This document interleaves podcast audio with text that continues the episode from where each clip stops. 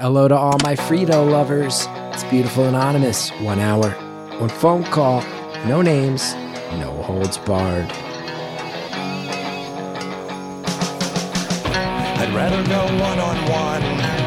I think it'll be more fun, and I'll get to know you, and you'll get to know me. Hey, everybody, it's Chris Gethard. Welcome to another episode of Beautiful Anonymous. This call, it fits a mold that I really love. It, it, you know, in the very early days of the show, we very often did not know where the calls were going. Now, now I think people come in with a little bit more of a game plan, and you can feel we hit the ground running. And this one, we bounce around, talk about all sorts of things: love, life, hobos, dual citizenship, all sorts of things come up, and then start to focus more and more on the caller, what she's living through, what she's dealing with, who she is. Gets there, and I also will just say, I say this of course the call.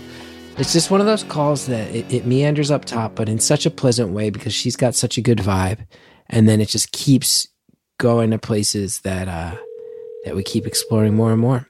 I uh, I hope you enjoy it. I hope you enjoy it. Thank you for calling Beautiful Anonymous. A beeping noise will indicate when you are on the show with the host. Hello? Hello. Oh my, oh my gosh. Is this Chris? It is. How are you? Oh my gosh, this is unexpected. I'm I'm all right. How are you doing? I'm I'm, I'm very nervous. No need to be nervous. How are you today? I'm good. Uh, I I'm real. I should have drank some caffeine. I've I, uh, I I've been chasing the boy around, and I realize I also need to get a new desk chair. That's exactly how I'm doing. This one's not great for the back. It's a sentimental chair. It's not a great functional chair. Oh, you should get one of those fancy gamer computer chairs. Yeah, those sound like heaven. This is one that my uh, grandmother gave to my parents as part of their wedding gift. She gave them a set of chairs. So I keep this one. Wow, so it's almost an antique. Wait, is that insulting? I don't know. And and you know what else? Here's a here's a story that fills me with joy and sadness. She got them uh, one at a time because she couldn't afford the whole set at once. So she got them the chairs one at a time. So that me- Oh it has so much gosh, meaning to me. That's why I sit in it. But man, it's messing up my back. Sorry, Nan, but it's messing up my back. But it's got sentimental value. Yeah, big time. Reminds you where you came from. Now, how are you? Oh, definitely. I'm all right. Can't say that I have a lot of those things around. um, I'm okay. I'm just hanging out at my ex's apartment to visit my dog um, in Berlin, in Berlin. um, Germany, not not Maryland. Yeah, I assumed. I assumed. Uh, I assumed Germany. I hear it's great. I hear Berlin's great. Although I imagine hanging out in your ex's house doesn't sound like the ideal way to go to Berlin. well, I mean, I guess there are worse ways to go to Berlin.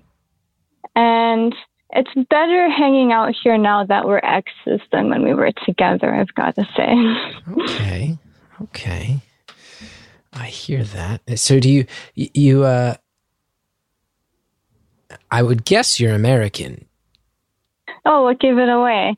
Yeah, I'm I'm half American and I'm half German, You are. but I grew up mostly in the States. Yeah. Um wow. Half German, half American. Grew up in the States. When did you go back to Germany? Well, I I accidentally moved back here in 20 gosh, was it 2012? 2011, 2012, yeah. And how does one accidentally move summer. to a foreign country? um, well, it helps if you're lucky enough to have this citizenship. So, you know, um, accident of birth there. Um, I was working at an auto body shop as a receptionist. And my mom had decided to go back to Germany to visit my Oma, my grandma, because um, she hadn't seen her in a few years, and she wanted to help her clean out her cellar of all of the ancient possessions that she'd been hanging on to since my grandfather died in oh 2007, I think. She's a bit of a hoarder, mm-hmm. and I was really bummed out because I really wanted to go with her, and I hadn't been to Germany in five years or so, but I couldn't because I had to work. But the day that my mom's flight took off was the day I ended up getting laid off from that job. And so I spontaneously decided to fly over for the summer. And within five minutes of being back in my mom's hometown, like first day uh, directly from the airport, there was this like there's this yearly street festival. It's called the Straßenkäfer, like this annual carnival. Um, you know, people dress up in old timey clothes, at least like the volunteers for it. They burn an effigy of a doll. It's it's a whole thing. There's rides and like carnival stands and candy. And I really wanted to check it out. Um, even though it was the last day of the Käfer, but it was really crap weather. And within like 10 minutes of walking through the town, we met an old school friend of my mother's who ended up telling me that she was looking for an au pair three months from then. And I didn't plan on staying for that long, but I, well, I ended up staying and uh, staying on as an au pair down there in the south of the country. Um, because I had, well, I, am sorry, I'm getting all scrambled. I was um, in a very toxic relationship with a hobo in Washington State, where I'd been living at the time. And I had a van that I was working on converting to move into there, and not much else. And I just decided after some introspection that it would probably be healthier for me to stay in Germany and away from from that loser. I just want to uh, go back and make sure I heard one thing uh, correctly. Do you know what what it is? I'm not sure which part. honestly, there's a few. I mean the the description of a carnival where you're like it has games and rides and candy and we burn a doll and effigy that was that was concerning I didn't quite know what that was yeah, about it's a little bit weird yeah yeah but the one that's jumping out first we're gonna put that one on the back burner see if we get back to it first i want to okay. just uh you were dating a hobo well yeah that's that's the thing like i wasn't even properly dating him i was just like it was like this toxic other woman situation. yeah. A hobo, as in like a rail riding free spirit. Yeah, he has yeah. tattoos on his knuckles that say railroad and like railway company tattoos. So he's real into trains and he's decided to make his life about hopping those freights when the when the bulls aren't looking. And this is how does one shack? Well, because by their nature they travel uh, frequently by rail. So how does one even become friends with benefits with a hobo? That that is true. Um, pretty lame origin story. He randomly added me on Facebook one day, and we had a mutual friend with a childhood friend of my little sister, so I thought that maybe this was someone that I knew but had forgotten about, and I didn't mm-hmm. want to be rude. So then we just started talking, and one day I drove out to hang out with him and his crew in like a squat in Seattle in like an abandoned railway hangar that was filled with like Christmas decorations. As one does. It's pretty fun. Yeah. As one does. Yeah. And we ended up um, yeah, we had like a fun fun night hanging out there. Then the next day, I ended up staying the night. We went skinny dipping in Lake Union, I think, and his friend drank like an entire fifth of vodka because he was sad about being broken up with. And we ended up having to take him to the emergency room. And this was your first your first hangout? Yeah. So a squat, which for any I think many people listening know, but this is a uh usually abandoned building not licensed for residential use that people go in and, and live in. You sleep there. You meet a random person on Facebook, you sleep in his squat. So well, when you put it that way, Chris. well, you're something of a you're something of a free spirit, huh? You know, that's that's sometimes kind of yes, but I'm also I don't know. I'm also very much an introvert and a big homebody actually. And But I do I do like to have adventures. now when you're converting that van, usually that phrase it sounds like when you're converting a van, that's to uh, uh, live in it. And is this because you're about to get in on the itinerant hobo life? Yeah, I was going to yeah, I guess you could say I was going to get in on that, so to speak. I I had recently like when I met him I had gotten out of this oh, what do you call it? Residential training program. I don't know if you've ever heard of Job Corps. I haven't. I've heard That- of AmeriCorps and Peace Corps, but I haven't heard of Job Corps. Well, well, AmeriCorps and Peace Corps are quite different. Like those are public service kind of deals. And Job Corps was, I think, originally it was like the Civilian Conservation Corps that was founded, Ah, I don't know, around or after World War II. yeah, during I believe Yeah, during maybe the during the Depression, Depression. to uh, give people sort of uh, jobs. I believe it right. That's the one that was like, "Hey, we'll give you jobs, helping to build America's infrastructure, so you can have a government job during these tough times." Yeah, you know, it's probably connected to that in some way because it is like a quote unquote job training program. Although when I was there in 2010, it was just a, I don't know, like a pipeline to recruit people into the military essentially. Ah, Like each center has maybe one program that actually leads to or could lead potentially to like a fruitful career in that field and the rest of the programs are a bit of a joke. But they're like, if you enlist in the military, then you'll you'll get in there with a higher starting salary and a higher rank, and you unruly youth, if you have a criminal record, we'll wipe that clean for you. Wink, wink. so you're studying for Job Corps, and how does this lead to you living in a van with a hobo?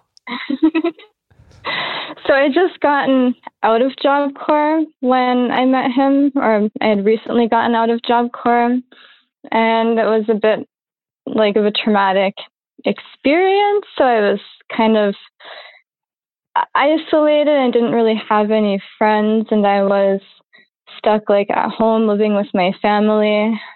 Well, my abusive father um, and they had just he had just separated from my mom. They just decided to get divorced, and I don't know. We had just connected. I don't know. We had a good connection at first, and when I met him and his community, like his friend asked me like just randomly like, asked me about my relationship with my parents and was like, my mom sucks. She kicked me out, blah, blah, blah. Like, she was terrible and abusive. And we're like, oh, wait, people can talk about these things? I don't know. I just felt a sense of kinship with them. Wow. Um, Now, this is a very, Yeah. uh, I would say, and I love all my people in this region of the world. I've traveled extensively to this region, done a million shows. People, even people from the Pacific Northwest, would agree. This is something I'm not going to say it's a it's a thing that's everywhere in the Pacific Northwest, but it's only in the Pacific Northwest by and large, or it's very on brand for the stereotypes of the Pacific Northwest. For someone to live, to visit a squat, go skinny dipping, and this uh, creates a rabbit hole. preparing to live in a van with to get get in with your uh, your hobo friends. But now, well, I mean, I don't. Uh huh. I do want to say, because I'm being lighthearted, and these stories are really fascinating. I do want to point out something that I've noticed is that we've been talking about 15 minutes, and you've already mentioned that the hobo was a toxic relationship. You've mentioned uh, your parents. You feel like there was some toxicity there. Uh, you mentioned that the the ex the ex whose apartment you're currently in visiting your dogs that you're better off not being in that relationship it does seem like uh you've you've found yourself in some that seems to be a theme sadly enough trend yeah it seems to be a trend in my life finding myself in bad situations and i don't know reacting to them rather than choosing things consciously. Do you feel like you're in a stable place now? I'm trying to get there. I moved into what's called a therapeutic flat share at the beginning of June, end of May, somewhere around there. What's that? Therapeutic flat share. yeah, I didn't know what that was either. Um, so apparently, the beneficent German social system has these services provided through the social psychiatric service of like the city, I guess, um, where they have these. I don't know. Essentially, it's like a group home, but it has a bit more flexibility and freedom than group homes. So you're living like there's a, no one. Mhm. so it's not like a hospital setting. It's not like a full on care facility, but you're there to help lean No, on other like it's people. an- yeah. Yeah, it's an apartment. Like I have three other roommates, and then there are like social workers who we meet with multiple times a week for obligatory activities, organizational meetings, and then like individual support meetings. And first of all, you mentioned Germany's beneficent system. Is this something that costs you money? No, it's it's not costing me money. The state finances those services. Although I hope to be able to pay into it in the future again. Pay into it via what, like uh, contributions once you're on the other side of stuff, or through taxes? Through what? What does that mean? Yeah, through my through my through my taxes, you know, being being employable and, and working. And and being that you are someone uh, who's a dual citizen of this world, is the German part of you so thankful uh, that you get to utilize these services for free, and is the American side of you uh, furious at the German side of you because we don't because we we don't really do we don't really Yeah. hand out stuff for free around here. Yeah, I'm I'm pretty torn. Like on on one hand, I am like really grateful that they have these services and I feel very guilty all the time for living here. Like I feel like I've I'm just betraying my American brethren by even being here. That's it. By accepting free mental health care, you feel like you're betraying your American roots. That's a sad sentence to say. Now, that sounds like a safe place to be. It sounds like a program that's really worthwhile. Are you comfortable if I ask you what prompted you to uh, wind up living there? All right, everybody, we're going to stop there for a little break, stretch your legs, hear from our advertisers. And when we get back, the answer to that question, which I'm sure a lot of us are waiting with bated breath to hear.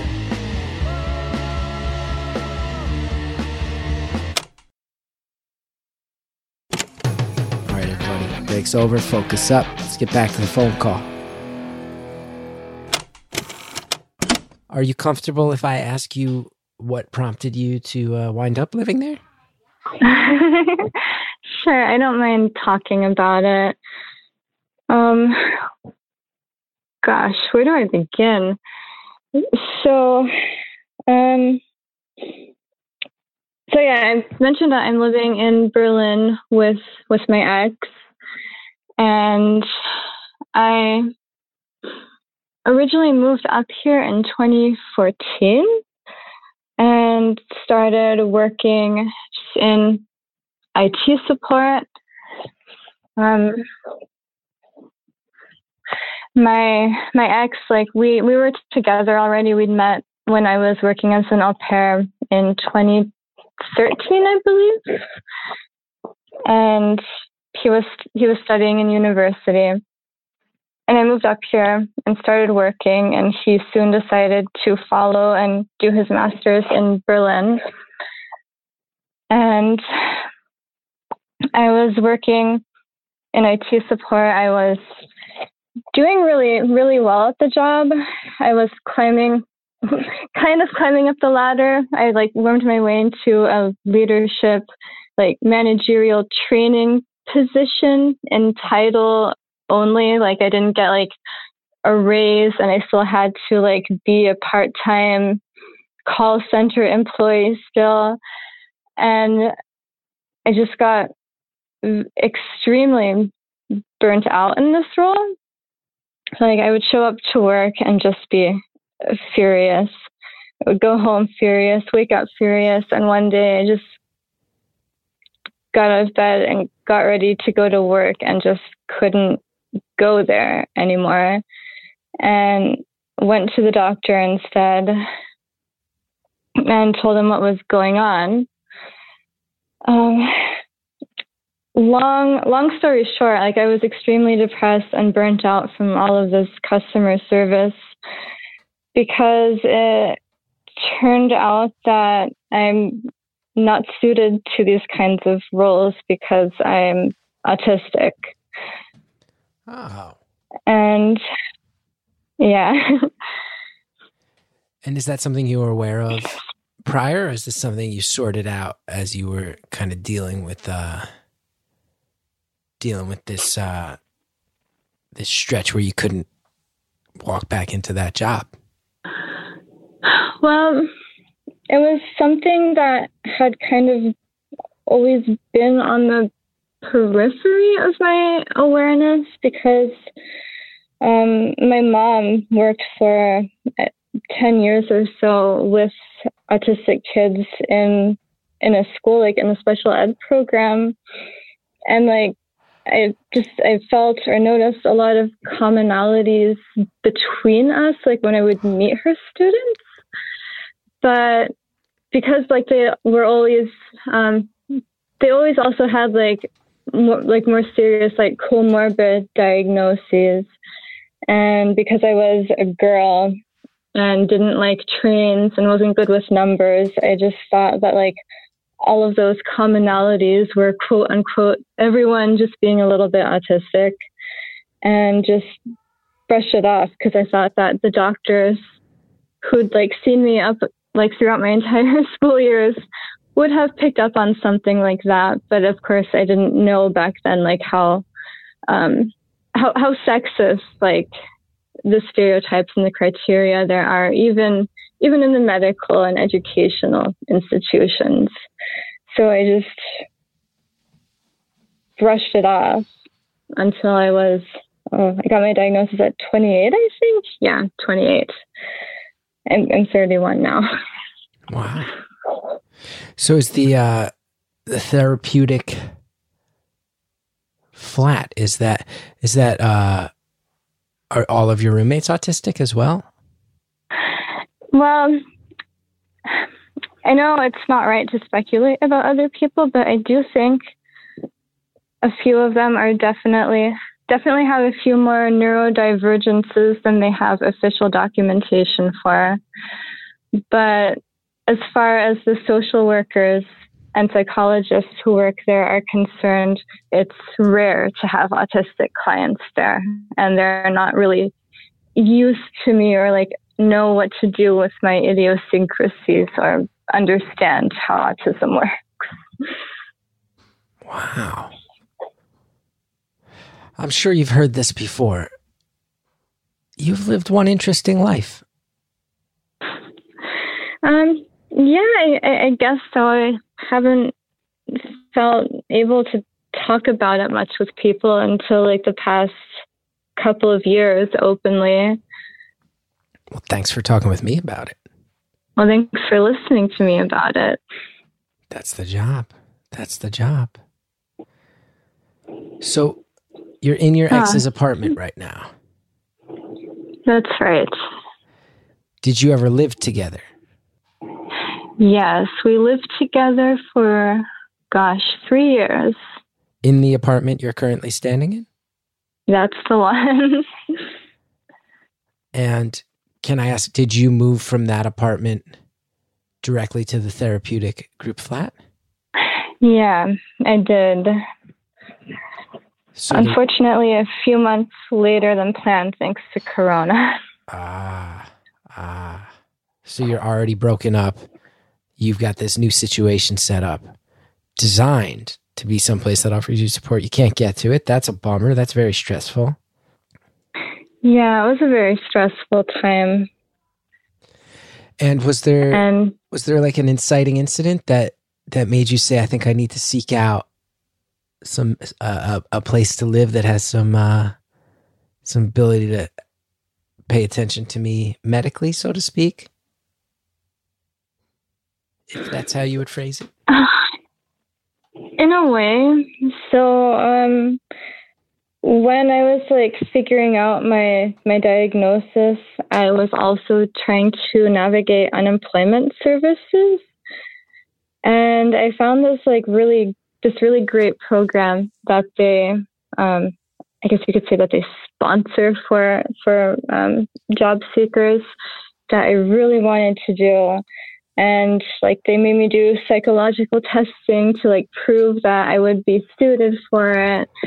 And like my results showed that I would be a good match for it but they also indicated my autism which was originally what like set me on the journey to getting a diagnosis um, what I didn't know then is that Germany's um, beneficent unemployment system is very adversarial and they will do anything that they can and they don't have any real restrictions on kind of like social kind of like i don't know social services in the us like they don't they don't have to be honest to you or like tell you about your rights and they can like they're allowed to lie to you and so they ended up basically tricking me into a different uh, program for disabled job seekers. I thought that they would just offer me like some additional support or resources for the boot camp, like the program that I wanted to do. But it turned out that like when I was in that process, that finally after a, month or two, I had to do this like in-depth like aptitude testing for six weeks and at the end of this thing was like the first time that anyone involved told me even though i'd made it clear like this program was my goal. I'd proven myself suited to it. It's like in tech and i have a background in that already. Um, my my ex also works in that industry and would have been like well suited to like offer additional support blah blah blah. Only after I did this aptitude testing did they tell me, well, actually, because you're in this program now, all of these programs are excluded. And we want to send you on a six to nine month general job preparation course for autistic people, which was designed like for people who didn't have any work experience and I guess wouldn't be offered good prospects, um, good career prospects, unfortunately. and then we want to send you on like a traditional three year German apprenticeship instead. And I really didn't want to do that. I wanted to challenge it. My my ex at the time, like he was supporting me. He was supporting my living expenses because he earned too much for me to qualify for unemployment since we were living together. And he discouraged me from fighting like for my rights, like for ch- challenging it legally. And I just f- fell apart, be- sunk into a really deep depression. Um, he offered to pay this course for me privately instead, but our relationship had already started to kind of wane, like, and it didn't feel very supportive because, like, he was not supporting me and standing up for myself, and and he would like constantly, I don't know, maybe jokingly threaten, like, but if we ever break up, then I will sue you or come after you for like all of the money that I've poured into you. So I just didn't feel safe taking in that offer. And I didn't really have any like qualifications to do much here that wasn't like customer facing or customer oriented, which I absolutely could not handle anymore. Um, so I just uh, fell apart for a while and sank into a deep depression. I couldn't like I was lucky, like if I could manage to make myself like a slice of toast to eat, like I couldn't brush my teeth. It was it was bad. Well, first of all, I've been there. Um, I know how hard that is. That's uh I've had my versions of that. And I wouldn't wish it on anyone. So I'm sorry you've been going through that in recent times. And I do just want to make sure I'm sorry that you've been there too. Yeah, it's one of the worst places to be. And I, I am wondering. Yeah. I'm wondering, uh, have things settled to a place where you feel like you have some sense, sense of stability? Are you still in the thick of it? Because I feel bad. I was joking so much about the hobos before. I didn't realize things were in uh, such tough times lately. Oh no, that's okay. I'm I'm I'm I'm on an upward swing, you could say. Good. Hopefully not downward anytime soon. Good. and I just wanted to say that like your your podcast, your your stand up special, Career Suicide, was actually also a big um, inspiration or like push for me to seek help. So thank you for that. Oh, that's uh, what I'm here for. That's why they. That's why I turned. I didn't know it when I signed up to try to do comedy, but turns out that's why I was uh, tasked with this path, so to speak. Not to be pretentious. that's what it was for. I didn't even know. Yeah. Now, you know what else I think is interesting about what you said, and I want to get back to your personal story, but I do sometimes feel like, and I bet it's for people everywhere in the world, you tend to romanticize the places where you're not, right?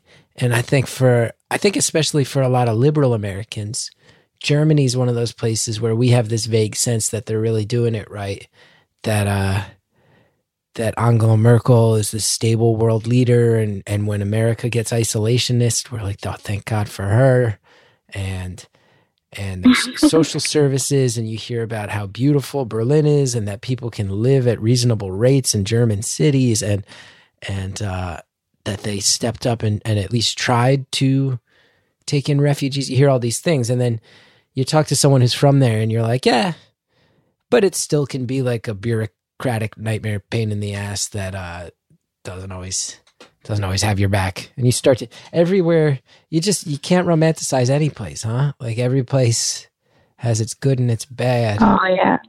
Hundred percent. I also, because I grew up mostly in the states, I also always romanticized Germany compared to America, and then I, I moved here. everywhere, everywhere has its dark side. Yeah. The ups and the downs. Do you speak German? I would imagine you do. Yeah, I'm pretty fluent. I'd say I'm somewhere between a C1 and C2 level. Did you grow up? Although when I moved German? here, I had to go. Um, I lived here from the ages of like three to seven, so I had the vocabulary of like a five year old when I moved back here. hmm But I did retain at least my accent. so All right. And Uh, now uh, it's uh, the idea that your boyfriend was kind of jokingly, maybe not jokingly, holding money stuff over your head, especially when you're in a point of crisis. I don't like that. I hate that. If it was something he was uh, genuinely saying jokingly, it's not a great joke. It was saying so if it, if it had undertones that were meant to make you feel pressure or some sense of being controlled, I, I really think that's not good. What are you doing back inside this apartment?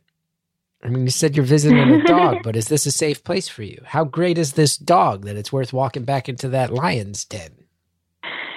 yeah, I mean it wasn't the healthiest relationship, and I think we're definitely better suited as friends. And I gotta say, I know I know you're not a big fan of dogs, but my dog is pretty great. I mean, he's amazing. He's my child.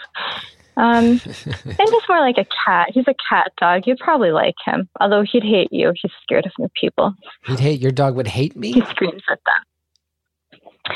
Well, he'd hate anyone who's unfamiliar and in his home. See, At you, you, the first way you phrased it, it made it sound like, based on what I know of you, Chris, this dog would hate you. That's what it first sounded. Not like a broad general. The dog's not You a huge fan of people. personally.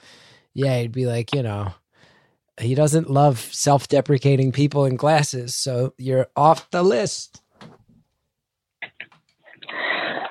Well, as long as you're not wearing a hat or carrying a big bag, eventually he'd learn to accept you And what kind of dog? or anyone, really. He's like a little Romanian street mutt. He looks like a corgi shepherd, corgi German shepherd. Corgi, German Shepherd. That sounds pretty cute. What's the dog's name? Yeah, he's pretty cute. His name's Frito, Frito, like the corn chip. and he's in my Yeah, like the corn chips. He kind of looks like a Frito. So he is named. In fact, that's not a German slang word or something that I don't know. He's named after the corn chips. No, unfortunately, Fritos don't exist here. And yeah, that's his name, like the corn chips. So he's not named for the corn chips. No, he is named for the corn chips. He's named for the corn chips, even though you're nostalgic for the corn chips you can't get anymore. Yeah. Um, every time I've been able to make it back to the States, I always plan it so that I can bring an entire suitcase of junk food back with me. Now, what kind, what are we talking? What's the stuff you can't get there that's worth? Because it's not the chocolate, right? When, as soon as you travel internationally, you realize American chocolate trash. oh, yeah, garbage, except for the Hershey's cookies and cream bars and Reese's. Oh, those are pretty. I mean, I do, I do love a. Give me a chocolate peanut butter mix. I'm not mad at you. I love the peanut butter M and M's, but by and large, American chocolate is like dusty wax. That's what you learn the second you go anywhere else. That American. Cho- I don't know why. Why is it so bad? Why is American chocolate so bad, my my friend? Why is it bad? What do we do? I don't know. What are we doing wrong there? Now, there's a question that we all need to answer. What's up, man? You go overseas one time and all of a sudden you try to eat. I'm not going to name names. I'm not trying to get sued. You try to eat this American chocolate. You might as well just be chewing on crayons. Anyway, we'll be right back. No more breaks. Just phone call from here on out. Let's finish strong. Why is American chocolate so bad, my my friend? Why is it bad? What do we do? I don't know. What are we doing wrong there? Why is our cola so bad? Our cola? What? Our cola's bad? I love soda. Compared to Mexican Coke? Come Well, on. yeah, you get the real sugar cane so cane sugar soda, but I will say we do have some great companies making those here. Although nothing stands up to uh, Fentimans, which I believe is an English soda. Now we're just chatting about sodas. Oh my god, Fanta, yes. Fanta is a German product originally, I believe. That's true. And the German Fanta is much different than the American Fanta. And is it mostly orange there? Or do they also have the strawberry and the pineapple? Oh my god, you don't even know. They have so many flavors here. I gotta get over there. Go.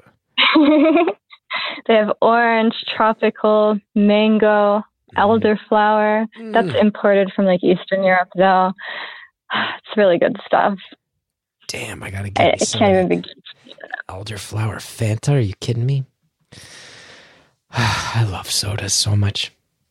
Now this is this is the dichotomy of life, right? Like you and me are chit chatting about a dog named Frito and different flavors of Fanta, and yet I also have to say, I'm glad to hear you're on an upswing. But this sounds like it hasn't been a particularly easy stretch, and I'm wondering if you got people in your life who are providing a, a good safety net to help you get through it.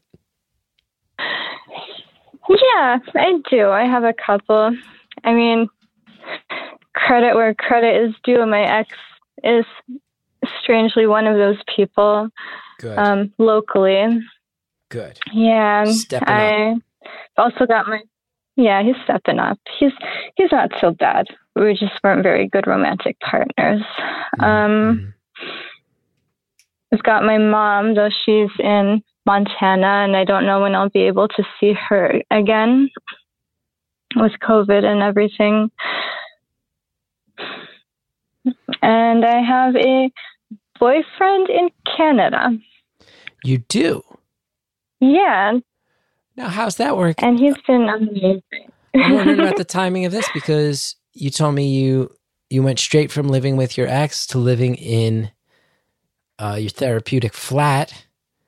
So how does one in that interim period during a pandemic that limits travel shack up with a Canadian? And also, does this Canadian have a house, or is he uh, is he is he running? Is he throwing his can of beans aside so he can run and, and jump on the next freight that's heading south? You dating more hobos? Um, no, he. I mean, he is a, a a punk rock musician, but he does have a stable residence. Okay. But I mean, nothing wrong with a good I punk guess if rocker. you're touring, I like the punk Well. rockers. How do you shack up with this Yeah. Canadian? Sorry, I'm using the phrase shack up. That's a little crass. How does one come to fall for a Canadian during these times and these circumstances? Well, we we we, we met before the pandemic, um, and don't worry, there wasn't any any overlap and no infidelity here. It's um, I was in a peer support Facebook group, and I was processing a lot of like my my trauma from the past like for the first time in my life and just overwhelmed by like these memories and feelings and making these connections. And I ended up like in this like peer support Facebook group like for being able to talk with someone personally about something that's on your mind. And I just ended up talking with him and just pouring like my heart out about like my job situation, like my relationships, my um, the traumatic things I was grappling with, and we just ended up staying in touch and being friends for for a while, and then my relationship ended, and eventually, well, honestly, not that long after that, like we ended up professing our feelings to each other, I guess you could say. And I visited him in October of 2019, and he also came and visited me um, right before the shutdown in Germany. Wow. So you've hung out twice in person. Most of your relationship was uh came to life via Facebook group and now you can't see each other anymore. That's a bummer. Yeah, it kind of put a put a big crimp in in our summer plans, but what can you do? Man. Would you say and it's a really hard question and a scary question. Um and having been severely depressed, I know that it's a it's a daunting question, but you're feeling like right now in this moment, overall, you're feeling like you're gonna be okay? It's hard to say. I think that I'm not going to be any less okay than um, most of us these days.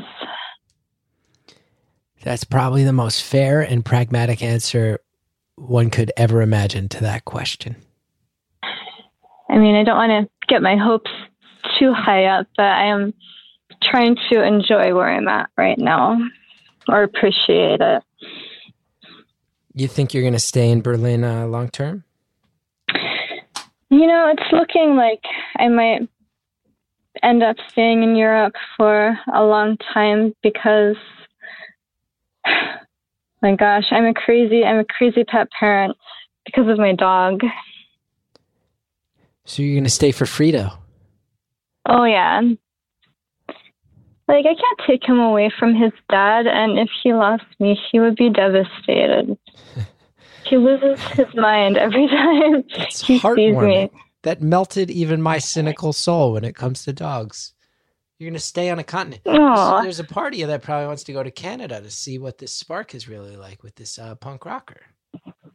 Definitely. And yet you're going to hang back. But I can't this, uh, this corgi shepherd needs his mama. That's true. Is the punk rocker thinking about moving from Canada to Europe? And if so, does he know it specifically because you have such fondness for a very small dog? Yeah, he's definitely entertaining entertaining the notion. I think it would be hard for him to leave his band though, and uh, I, I I can't like you know I can't tell him like what decision to make there either way, and wouldn't want to. Um, but I also yeah I I can't leave Frito. and I also can't take him away from uh, from my ex. That's fair. That's fair. Frito's holding the sh- whole ship together at the end of the day. Frito's the Frito's the glue that that allows you to have Yeah. that sense of purpose, that sense of love. He's the boss. How often do you get to visit Frito? Um, I'd say I see him on average once a week. He also gets to visit me for a couple of days at a time, so so it's not so bad. Wow. Thank God for Frito. Yeah, he's the reason that I was able to pull myself or to start pulling myself out of my funk because, you know, we live in an apartment and dogs have to go outside multiple times a day. So even when you don't want to go outside, you got to rally and say, "It's not about me. Let's do this one for Frito." Yeah, Well, I'm going to it's a good slave master. well, when you put it like that, I'm going to tell you something though. You're easy to talk to. You've got a whole bunch of really fascinating stories. You've been making me laugh. And uh, all those things add up and really make me just hope that you get over the hump of these hard times because I think you have so much to offer. And I hope you're uh, I hope you're okay. oh, thanks, Chris. That means that means a lot to hear. I'm honored, and I hope I do too. Yeah. Yeah, you deserve it. You've had these toxic guys. You had this sense of restlessness. If you were contemplating living in a van, it doesn't reflect that you feel totally good about society, being that you're escaping it. But uh, well, honestly, it's still a fantasy. yeah, and I mean, if you're dating a punk rocker now, you, you're someone who likes living a little bit outside of the rules consistently. Uh, but I, uh, I really get the sense that not only are you do you have a good soul, but I feel like you I feel like there's so many people who would be very tickled by all the things you've uh, you've done already in your life, and these stories you got, and your ability to tell them, and the way that you're so chill. And uh, I'll tell you something. We got this little thing where I can type stuff to uh, Jared and Anita, and I don't really ever bring this up on the show, let alone um, let people know what I type. But you know what I typed right away? The first thing I typed about five ten minutes into this conversation No, it's that. I said, I don't know where this is going, but I really love her. Aw. You're going to make me cry. Well, that's how you came out of the gate. And I just wanted to make sure you knew that that's how you're coming out of the gate to me. And I bet there's a lot of other people that's how you come out of the gate too. Because I know one of the, to me, okay, the scary, I know this is different for everybody, I bet. To me, the most chilling thing about when I suffered real depression was this immense feeling of loneliness at all times. And, uh, yeah. and and, and this great fear that if I open myself up to people, they might reject me, which would make me feel even more alone. But it's a very strange logic loop because you're isolating yourself from those people to protect yourself from loneliness, but it's still leading to loneliness. And getting over that hump of wanting to make contact with people and pull yourself out of it that way and uh, let the guard down. It, it's really not easy. It's very daunting, but that's how you came out of the gate with me. I typed, I don't know where this is going, but I love her. Oh, this means a lot to me to hear because I am struggling a bit with that right now, too. Just feeling confident in my friendships. I get it. Thank you so much. I get it. But you're quite charming. You're quite charming. You got a good laugh. And if you still got your good laugh, that means that you're not uh you're either on the upswing for real or that you haven't given up yet because you got a good laugh. And that means that you're seeing some humor and some joy in the world. Yeah, I'm not a completely lost cause yet. nor am I. Nor am I. oh, you've got a lot of potential, Chris. Thank you so much. I feel the same way about you. It's funny, isn't it though? Cuz we're sitting here joking, but that is that is the way to feel. That is how I like to feel. I still sit here and obsess over, man, what am I going to do?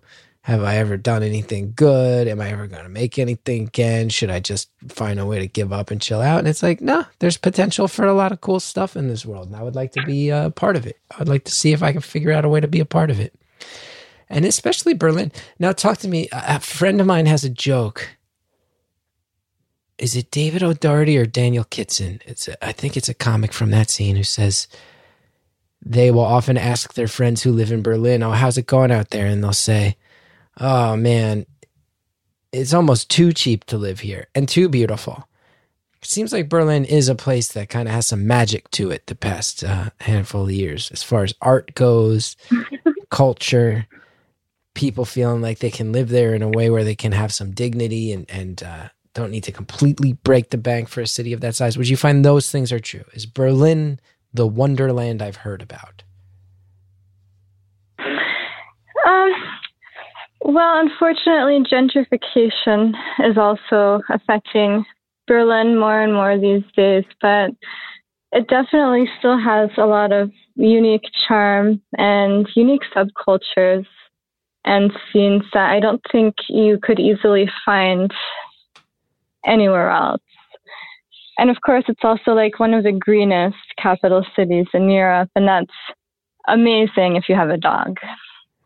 That's good. That goes a long way. Now, I'm going to guess, based on the fact that you formerly uh, had a, a love affair with a hobo and are currently in a, a, a pan oceanic cross continental relationship with a punk rocker.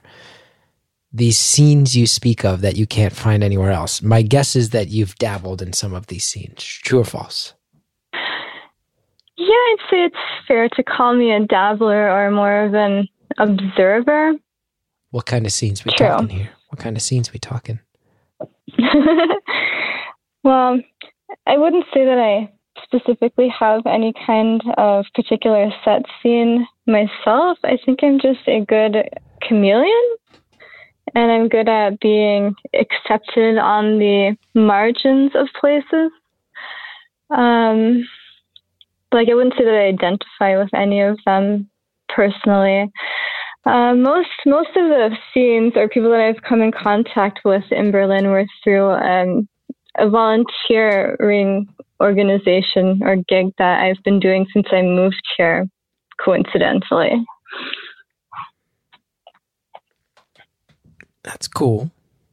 What kind of volunteering? Who are these people it's bringing you into touch with? Um, so there was this, unfortunately, it hasn't been able to take place since coronavirus happened, but there used to be this monthly dinner that was organized for feeding homeless people and the broader community. And we would always get together one Saturday a month and collect food from like the wholesale vendors um, that would have gone bad over the weekend instead of them throwing it out. And then revise like a three course meal with like a couple of different entrees, a couple of different desserts for like 60 to 120 people or so, ballpark. That's very cool. It's very kind. Yeah. And it avoids a lot Yeah, of it attracts a lot of avoids a, a lot of waste, which I like. Yeah, it's pretty neat. And I don't think you would be able to find anything like that in the US because of the food regulations. Yeah, I've actually heard. I don't know if this is true, um, but I've heard that in New York City, it's actually illegal for restaurants to uh, donate their leftovers at the end of the night. That they, or, or, or that maybe it's that a lot of restaurants have policies that they don't want to be sued if anyone eats old food. Um, but either way, it sounds like just tons of food is wasted every day, every single day. yeah, unfortunately, it's some kind of liability issue. They don't want to run the risk. I don't think, maybe it's illegal in New York, but I think a lot of places, it's not that it's illegal, it's just that they would be liable if there was something wrong with their products, unfortunately. Hmm. So you do good in this world too. You're an engaging person with interesting stories who's aimed to do good in the world. What's not to like here? What's not to like here? I hope you know that. Hold your head up high and understand that you, uh, within an hour, are reflecting a lot of traits of a likable and kind human being. No, I appreciate that, Chris. Thanks. I try. What are Frito's favorite snacks? Oh my gosh. He loves cheesy popcorn.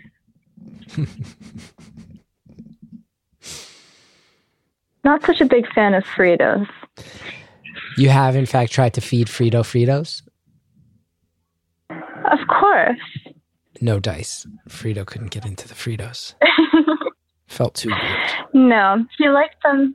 Yeah, he liked them once or twice, but then after that, he was over it. Yeah, I mean, if there was a snack called Gethard's, I think on principle I wouldn't be able to get that out of my head. So I see where Frito's coming from with that.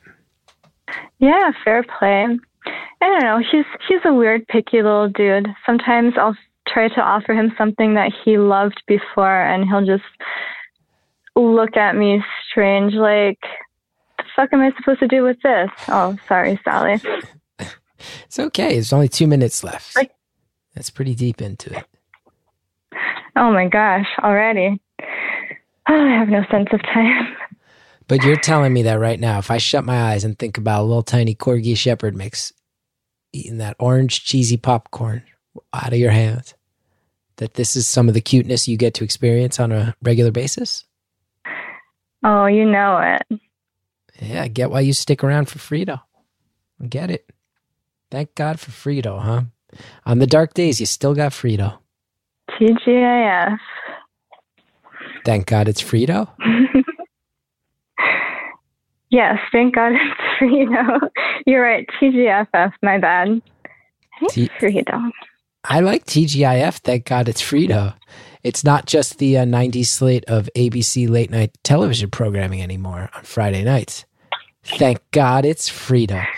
That's a t shirt. You get a cartoon drawing of Frito on a t shirt, and then in a circle around it, it's a, and Frito's got a big old grin eating cheesy popcorn, and then around it, it says, Thank God it's Frito.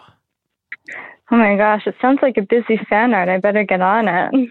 Would you wear that shirt while walking Frito? Of course I would wear his face on my on my person. Who wouldn't? Good. Would you? I haven't met I haven't met Frito, but it sounds it sounds like I would. It honestly sounds like I would. Well, not while walking Frito, but while walking your theoretical future dog, maybe. or cat. Listen, we have 25 seconds left. I really want to thank you from hearing about your your hobo dating to all the stuff you've been through personally to your adorable dog. It was a really wonderful conversation, and I hope you uh, I hope you keep. I hope this upswing lasts many many moons, and that the downswings aren't as down as they have been in the past. Oh, thank you so much, Chris. Thanks for talking to me. I appreciate you and everything that you do, and I look forward to well to seeing what you do in the future too with your potential. Caller, thanks so much for calling. I hope that as time goes on, you feel better and better, and Berlin becomes your playground, and that you and Frito live the life you've always dreamed of. Thank you to Jared O'Connell. Thanks, Anita Flores. Thanks, Shellshag, for the music. I'm doing shows again. Everybody go to chrisgeth.com for info on those. If you're listening on Apple Podcasts, please subscribe. If you're on Spotify, hit follow. If you're on Stitcher, hit favorite. Really, really helps. And check out our entire back catalog on Stitcher Premium. Go to stitcherpremium.com slash stories for more details.